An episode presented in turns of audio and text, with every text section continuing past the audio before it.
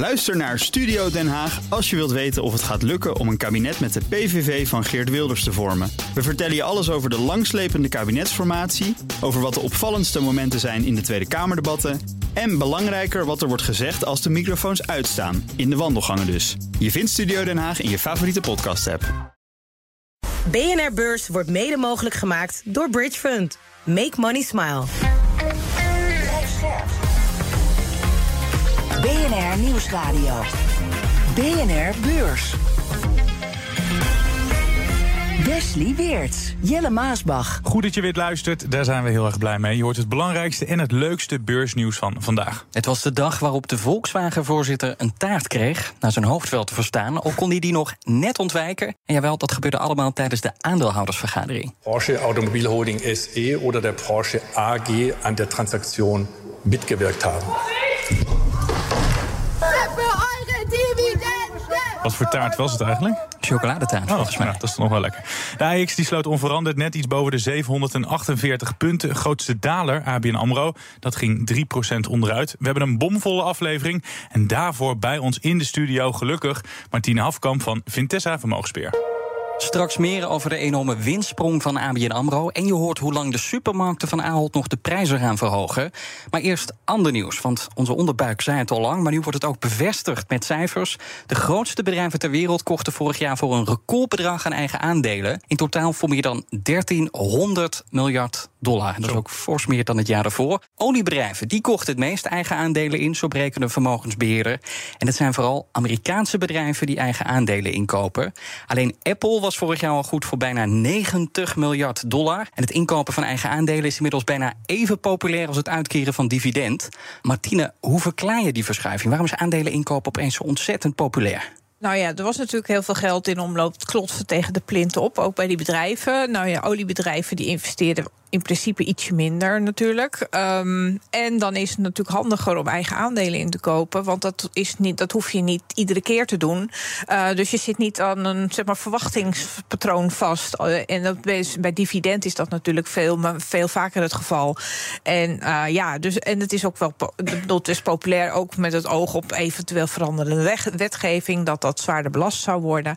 Dus ja, is eigenlijk een logische samenloop van omstandigheden. In het geval van Apple, die hebben natuurlijk een vrije kaststroom van hier tot Tokio. Dus, uh, en ze keren dividend uit, maar dan kan je ook nog natuurlijk uh, je eigen aandelen inkopen. Ik wil het ook nog even hebben over FIFA, de videogame. Hoor altijd om me heen dat het populair is. En dat uh, blijkt ook wel uit de cijfers van eigenaar Electronic Arts, of EA, zoals de meeste mensen het kennen. Dat spel levert heel veel geld op, blijkt uit de kwartaalcijfers. Sterker nog, nog nooit verdiende de eigenaar er zoveel mee als nu, legt tech-collega Joe van Buurik uit. Want in de afgelopen zes maanden, sinds de editie van 23 uitkwam, is het de best verkochte FIFA-game ooit. En vooral dankzij FIFA steeg de omzet van EA afgelopen kwartaal met 11 naar bijna 2 miljard dollar. Er is wel een heel klein probleempje voor EA. Oh. Het is de laatste keer dat FIFA gespeeld kan worden. Ze komen er namelijk niet uit met de gelijkname voetbalbond qua rechten. En dus komen ze met een spel met een andere naam. Maar inhoud is hetzelfde.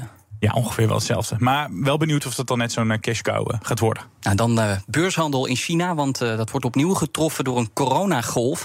Mensen keren terug van vakantie daar en dat veroorzaakt een nieuwe uitbraak. En dat is ook voelbaar in de financiële wereld en daarover schrijft Reuters. Verschillende handelaren en bronnen in de bankensector vertellen dat zij of collega's onlangs weer corona hebben opgelopen. En dat doet toch een beetje terugdenken aan afgelopen december, want toen werd de beurshandel in Peking in Shanghai zwaar getroffen. En dat was ook het moment volgens mij dat China toen naar, uh, na jaren weer van het slot ging, uh, toch? Ja, precies. En mensen werden toen ziek en waren daarom niet aanwezig op het werk. En dus ook niet op de handelsvloer. En het gevolg was ja, dat er aanzienlijk minder gehandeld werd. En er is nu dus weer een uitbraak, al is de verwachting wel. En dat is een lichtpuntje dat het virus minder impact heeft op de beurshandel dan hm. toen. Onder meer omdat er geen verplichte quarantaine meer is. Ik wil het ook nog hebben over het drama GoPro. Heb je wel eens een GoPro gekocht, uh, Martine? Ja, ik, volgens mij heb, heb, ik er eentje thuis. Maar lang geleden. dat is lang geleden. maar niet recent inderdaad. Nee, dat is een bedrijf dat vooral vroeger heel hip was. Bekend van die camera's die je onder andere op je fiets of op je snowboard helm deed. Leuke filmpjes maakte. Het kwam met de kwartaalcijfers en die stelde behoorlijk teleur. Nog geen 175 miljoen dollar aan omzet. Een daling van 20 procent. Het verlies is twee keer zoveel als waarop was gerekend. En dus hebben ze een, omzet, een oplossing om die omzet weer op te krikken. En dan mag jij raden? Oh, ik dacht, jij gaat het eh, zelf Nee. zeggen. Eh, eh, kosten besparen, zoals alle bedrijven. Ze gaan de prijzen verder verlagen. Ik ben wel benieuwd of dat, dat dan gaat helpen. Keek nog even trouwens naar het aandeel GoPro. Het bedrijf ging dit jaar flink onderuit. Dat was ooit op de beurs 8 miljard dollar waard. Nu nog geen 700 miljoen dollar. Tijdens de coronapandemie werd Lufthansa met miljarden gered door de Duitse regering. Maar die hulp is illegaal. Ongeoorloofde staatssteun, vindt het Europees Hof. Of de gevolgen net zo groot zijn als het bedrag dat Lufthansa heeft geleend, hoor je zo. We beginnen met ABN AMRO. Dat verpulverde de verwachtingen van analisten. De winst steeg het eerste kwartaal met bijna 50 procent. Kwam uit op meer dan een eh, half miljard euro. Honderden miljoenen hoger dan al die voorspellingen. En van de gevreesde neergang was niks te zien in de cijfers. Onder andere omdat er goed op de kosten werd gelet, zegt CEO Robert Zwaak. Ook belangrijk dat we kritisch blijven op de kosten. Maar inderdaad weinig afgeschreven hebben en weinig voorzieningen hebben hoeven te nemen. En dat is, dat is goed voor ons in dit kwartaal. Maar het zegt ook iets over de klanten. Dat betekent eigenlijk dat dit kwartaal het nog steeds goed gaat. Ja, die analisten waren een beetje somber, Martine. Hoe kon het dat ze er zo eh, naast zaten? Nou ja, als je natuurlijk niks aan voorzieningen toevoegt, dan kan het hard gaan met de winst. Mhm. hè? Dat, dat is heel simpel. Ehm, ja, kosten besparen, dat doen ze vooral natuurlijk op externe medewerkers. Dus dat is eigenlijk ook wel makkelijk. Ehm, dus het is een beetje samenloop van omstandigheden. En natuurlijk, de rente heeft heel erg meegezeten. Ik bedoel, bij de ECB krijgen ze best wel weer lekker eh, rente vergoed, wat daar, geld dat daar staat. En ze vergoeden natuurlijk hun spaarders niet zo heel veel. Maar als ik dit zo allemaal op een rijtje hoor, dan is het niet omdat ABN AMRO het zo fantastisch doet, maar eigenlijk dat ze een beetje een soort van meevallers hebben gehad. Nou, je kan het, ja, het is, eh, dan ben je, dan ben je bijna een soort complotdenker, zeg maar. Want het is allemaal mooi gestuurd. En natuurlijk gaat de staat net ook weer een beetje van een belangetje afscheid Aha. nemen. Eh, ja, bedoel, je kan natuurlijk de cijfers van een bank, die kan je gewoon heel erg goed sturen. En het is natuurlijk heel bijzonder dat ze dan zeggen van, nou, ja, we zien niet zoveel. eh, want op zich zeggen we, geven ze ook geen verwachting af. Dat is dan de andere kant van het verhaal. Want ze vinden de, zeg maar, de economische omstandigheden eh, niet echt heel duidelijk, zeg maar. Maar dan zou je denken, nou, dan ga ik eventjes wat meer voorzieningen nemen voor slechte leningen. Eh, en ze zien ook wel natuurlijk dat de hypotheekaanvragen een Ja. beetje onder druk staan. Wat we wel concreter kunnen maken is hè, die kredieten die verstrekt worden aan het bedrijfsleven. Ze zeggen we verstrekken ze nog steeds. Er was de verwachting dat dat misschien wat terug zou lopen. Dat laat misschien wel zien dat het ook beter gaat dan verwacht met onze economie. Ja, nou ja, dat, dat zou kunnen. Je kan ook zeggen dat het misschien worden ze ook, eh, moeten ze kredieten verstrekken omdat de coronasteun terugbetaald moet worden. Dat kan natuurlijk ook nog. Eh, dus er zijn meer wegen naar Rome, zeg maar. Dus ik vind, nou, maar ik vind op zich ook, het is, het is inderdaad, het zou positief zijn als er geen recessie komt. Maar ik bedoel, heel, de hele wereld zit bijna op 100% zekerheid dat er wel recessie gaat komen. Dus dan is het als bank, dan ben je toch wel redelijk cyclisch in die zin Ja. dat je daar wel afhankelijk van bent. En als het dan wat minder gaat en er kunnen bedrijven dan geen steun terugbetalen. Of eh, eh, leningen, die gaan natuurlijk wel tegen hogere renteniveaus. Dus ja, ik bedoel. Je moet ook een beetje vooruitkijken. Ja, over vooruitkijken gesproken, los van die recessie. Is dit stilte voor de storm? Want in de Verenigde Staten zijn natuurlijk meerdere banken omgevallen. Is er onrust? Gaat ABN AMRO daar wat van merken? Nee, want dat is een heel ander. eh, een heel, ze zijn natuurlijk veel beter gecapitaliseerd. Dat is natuurlijk eigenlijk met alle Europese banken zo. Eh, ze hebben ook weer. Je ziet nu ook dat bijvoorbeeld spaarders vooral naar grote banken gaan. Want ze hebben ook veel meer spaarder, spaargeld weer aangetrokken. Da- daarom zeggen ze ook van ja, dat hebben we allemaal niet nodig. Dat, dat is natuurlijk, dat weten we ook allemaal nog uit zeg maar eh, toen 2008. Dat hoe hoger de rente werd, hoe, eh, hoe meer die zeg maar de banken of semi-banken eh, geld nodig hadden. Nou, daar zegt ze van nou, dat hoeven, dat hoeven we niet. Dus we hoeven ook niet zo hard die rente te verhogen. Dus, eigenlijk zitten ze een beetje met dat spaargeld in hun maag. Ehm, dus ze zijn veel beter gecapitaliseerd. Ze zullen veel beter natuurlijk aan risicospreiding hebben gedaan. En dat moeten ze ook. Dat zie je ook natuurlijk dat de, gewoon de bandbreedtes helemaal prima zijn. Dat ze gewoon in de baselnormen vallen. Eh, ja, en de kosten, daar zeggen ze ook van. Die gaan misschien wel iets minder hard naar beneden dan dat we dachten. Omdat we toch ook nog wel wat extra kosten moeten doen voor al die anti-witwas-onderzoekjes. En eh, de salarissen die zijn van huis uit al een beetje zeg maar, hoog bij ABN AMRO. Eh, dus in die zin dan moeten ze ook wel weer van gaan kijken van... moet dat dan... eh, en dan krijg je die loonsverhogingen natuurlijk. Dus dat, dat hakt er dan wel weer in. De topman wilde niet echt vooruitlopen op de rest van het jaar. Is dat de reden dat het aandeel het eh, vandaag ook minder deed? Want ja, het was Ja. toch de grootste daler met het Ja, nee, dat zie je al eigenlijk dit cijferseizoen al de hele tijd. Zodra een bedrijf zich niet echt concreet waagt aan verwachtingen... of heel terughoudend is, Dan zijn ze aan de beurt. Ja, bedoel, dat hebben we al bij een aantal gezien. En daar is de, dit dan niet zo anders van. Het begon op zich, uh, begon het nog. Ja, beleggers wisten eerst even niet zo heel goed wat ze ermee moesten. Toen gingen we een beetje over nadenken. Toen dacht ze toch van ja, nou ja, prima. Uh, natuurlijk, op zich heeft de koersen dit jaar van ABN Amro het best goed gedaan. Mm -hmm. Als je het ook vergelijkt natuurlijk met de bankindex.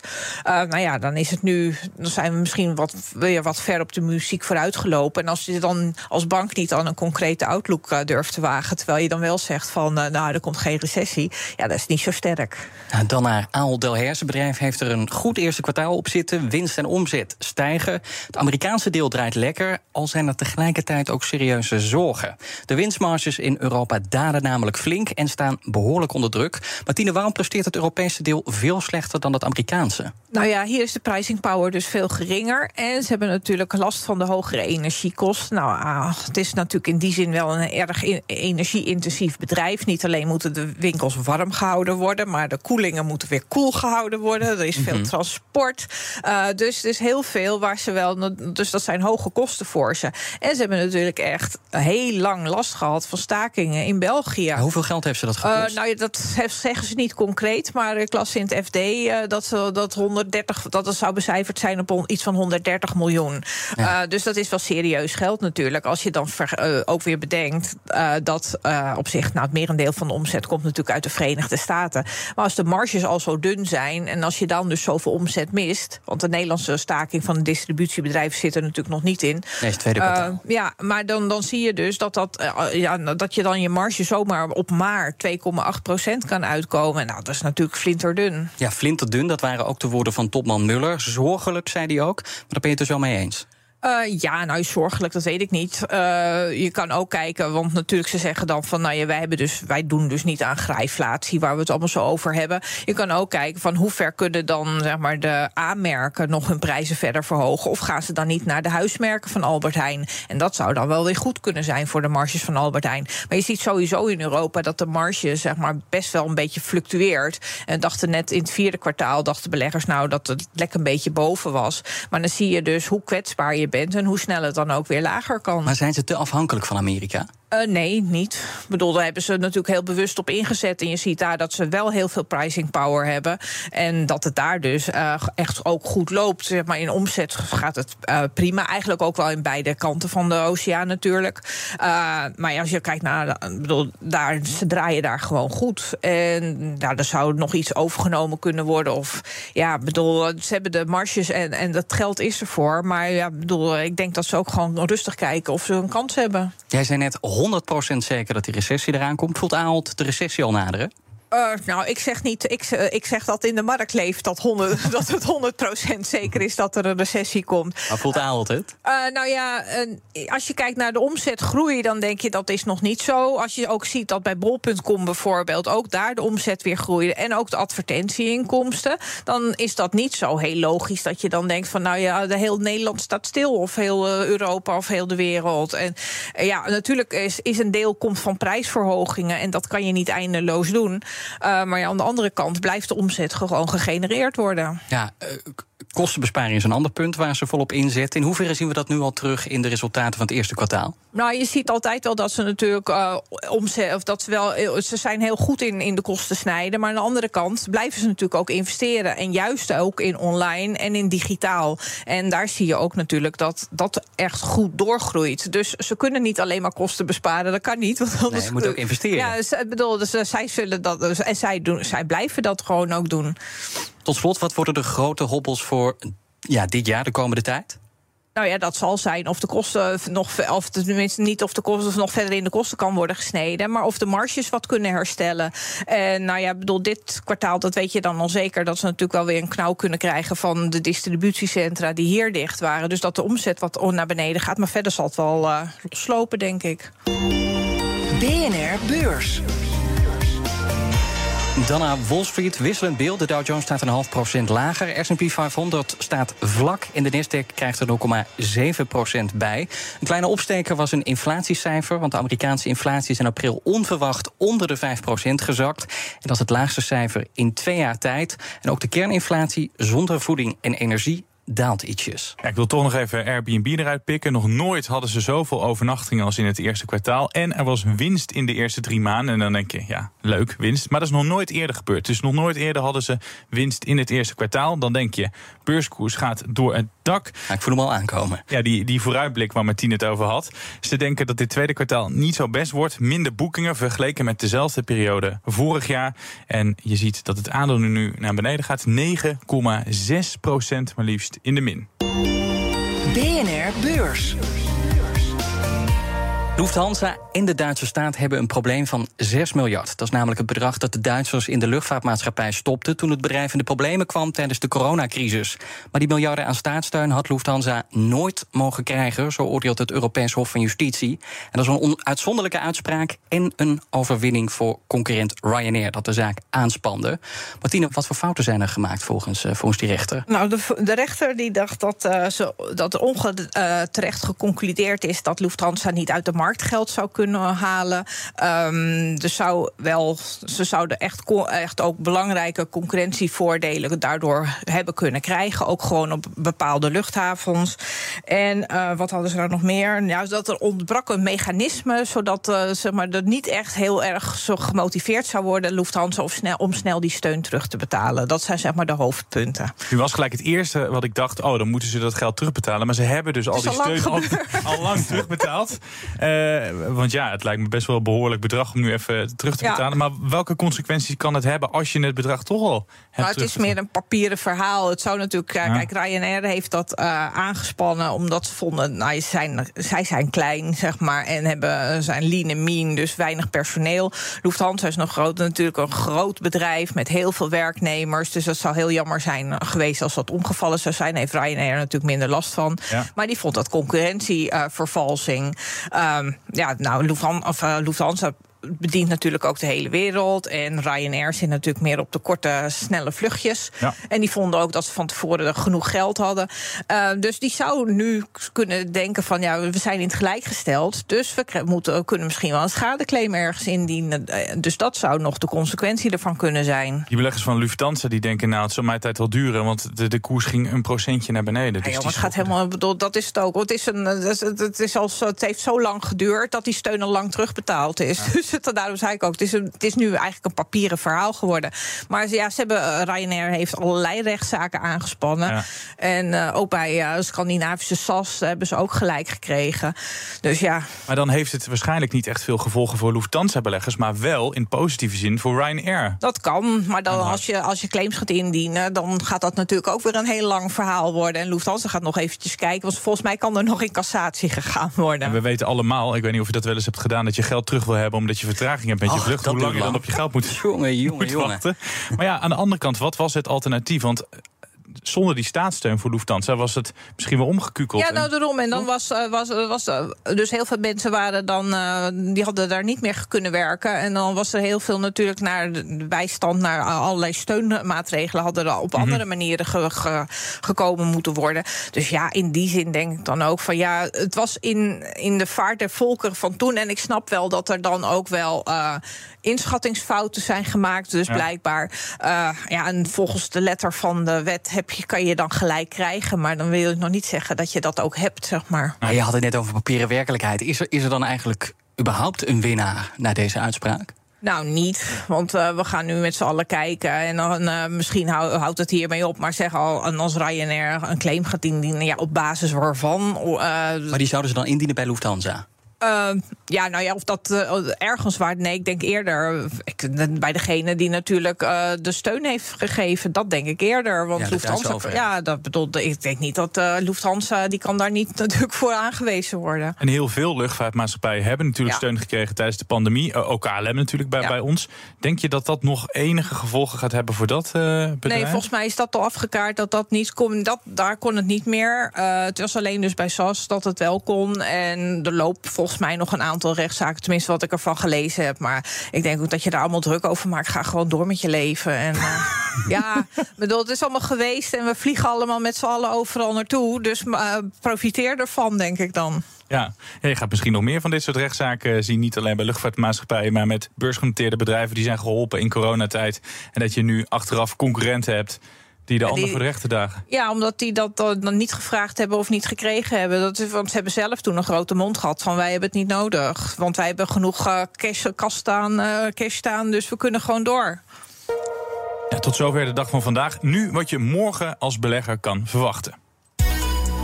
Na ABN AMRO komt deze dag een andere Nederlandse bank met de cijfers. ING. Kan het net zo stunten als ABN AMRO? Dat is de vraag. Dat verpulverde namelijk de verwachtingen van analisten... en kwam met een veel hogere winst op de proppen.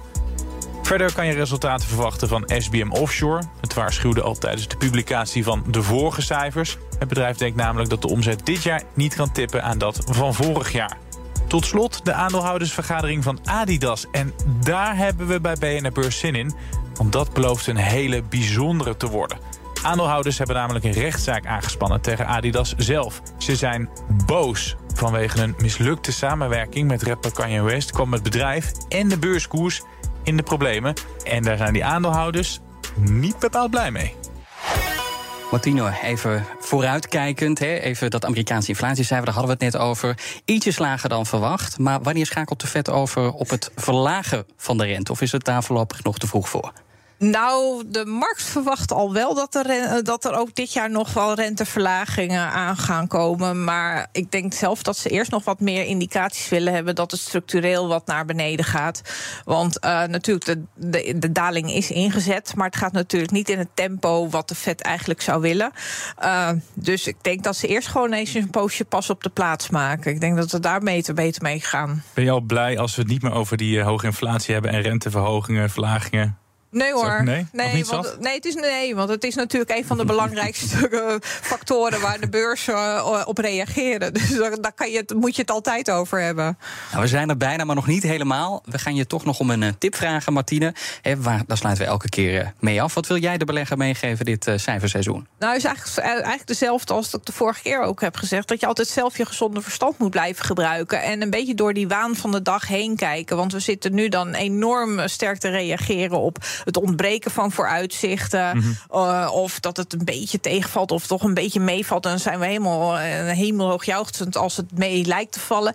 Maar je moet altijd gewoon naar de wat langere termijn kijken. Want je belegt niet op één kwartaal. En je belegt ook niet op twee kwartalen. Dus gewoon kijken wat, wat het bedrijf doet en wat de kansen zijn voor de toekomst.